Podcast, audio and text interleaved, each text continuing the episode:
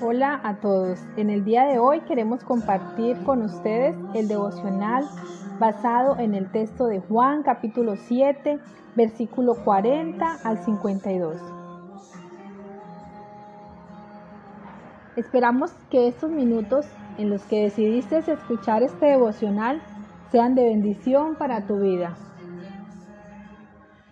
A lo largo de todo este capítulo hemos estado viendo las reacciones de la gente a la revelación que Jesucristo hizo de sí mismo.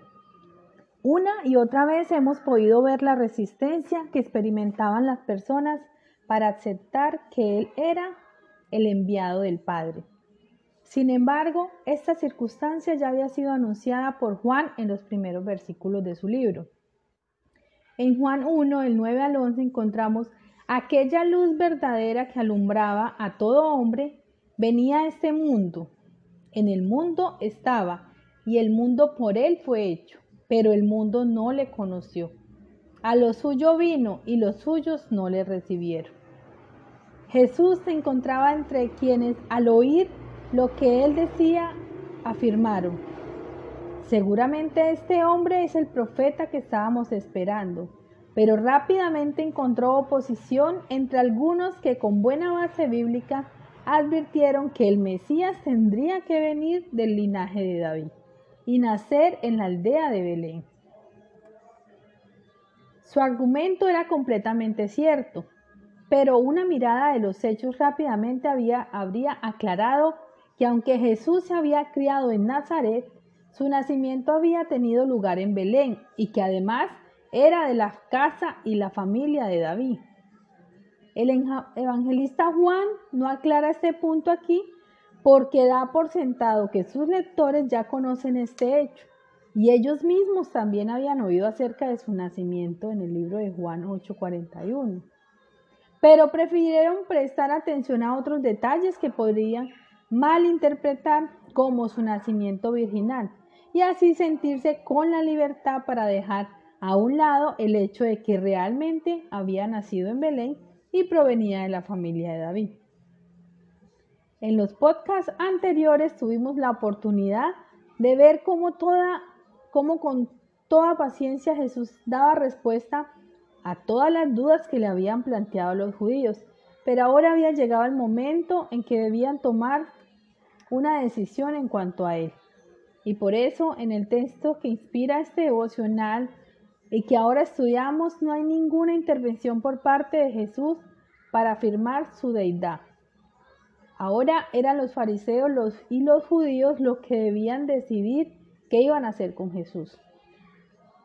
Por así decirlo, el mismo Señor se sometía a ser juzgado por sus oyentes, pero como ya les había advertido, debían juzgar con justo juicio. En este pasaje podemos ver que Jesús era rehusado de tal manera que algunas de las personas que lo escuchaban querían arrestarlo, como los guardias del templo. Sin embargo, no fueron capaces de ponerle las manos encima. Los guardias dijeron a los sacerdotes y fariseos que no habían arrestado a Jesús porque jamás habían escuchado hablar a alguien como Jesús. Pero la verdad, la principal razón por la que no pudieron arrestarlo, la encontramos en el hecho de que Juan ya había profetizado al respecto. Aún no había llegado su hora, Juan 7:30.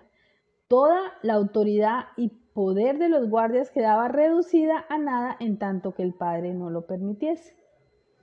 Tal vez para nosotros sea muy fácil hoy juzgar a los fariseos y a la gente que no veía a Jesús como el Salvador de la humanidad, después de ser anunciado por tantos profetas.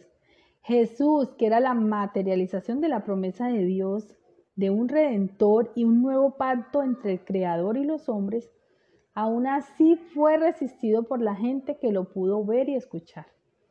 Pero si nos detenemos a pensar, no es nada diferente a lo que pasa hoy día. Jesús es igualmente rehusado por la gente, de formas distintas, pero igualmente no es aceptado por mucha gente. Quizás hoy no es rechazado por su origen o porque haya nacido o no en Belén. Hoy Jesús es rechazado porque tenemos otros Mesías, porque escucharlo a Él no está en el primer orden de nuestras prioridades. Aún así, Jesús sigue ahí callado esperando con brazos abiertos para recibirnos, esperando con paciencia a que te decidas abrirle tu corazón. Quizás hoy para nosotros sea más fácil, pues tenemos la certeza que Jesús murió y resucitó para el perdón de pecados. Y aún así, dentro de la iglesia, a veces resistimos la presencia de Dios en nuestras vidas. El texto de Juan 7, del 40 al 52, es una invitación a conocer más a Dios y sus promesas, para no correr el riesgo de dudar de la presencia de Dios a través de su Hijo Jesús. Pero ese conocer no es como el conocimiento que tenían los fariseos, pues ellos eran maestros de la ley y no pudieron discernir que el que tenían al frente de ellos era el mismo Hijo de Dios, que tantas veces había sido anunciado por los profetas. También debemos conocer a Dios porque para el mundo de hoy, los que creemos en Dios somos los que estamos engañados. Así como los fariseos dijeron a los guardias del templo cuando les dijeron los argumentos por los cuales no habían aprendido a Jesús, ¿También ustedes se han dejado engañar? Para los fariseos quienes habían creído en Jesús eran los engañados, así como para el mundo de hoy quienes creemos en Jesús somos los engañados. Así como Jesús en ese tiempo era objeto de división y no era aceptado por todos, hoy seguir los valores del reino es ir contra la corriente. Ya para terminar, recuerda que somos comunidad cristiana de fe, un lugar para la gente de hoy. Te invitamos para que nos sigas en nuestras redes sociales comunifeuraba.com y en nuestra página web www.comunifeuraba.com o visítanos en nuestro campus ubicado en la vía principal antes de Coca-Cola. Los miércoles tenemos servicios a las 7 y media y los domingos a las 9 y media de la mañana. Feliz día.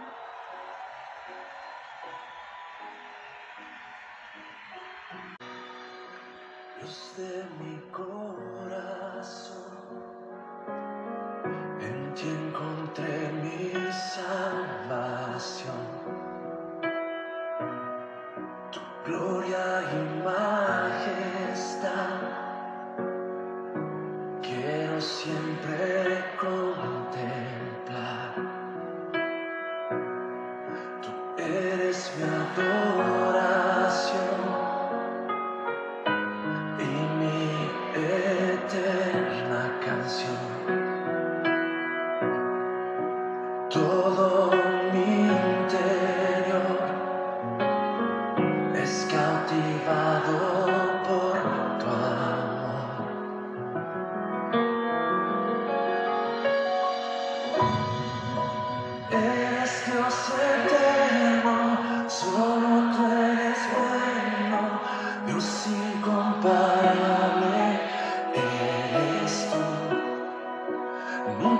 fire.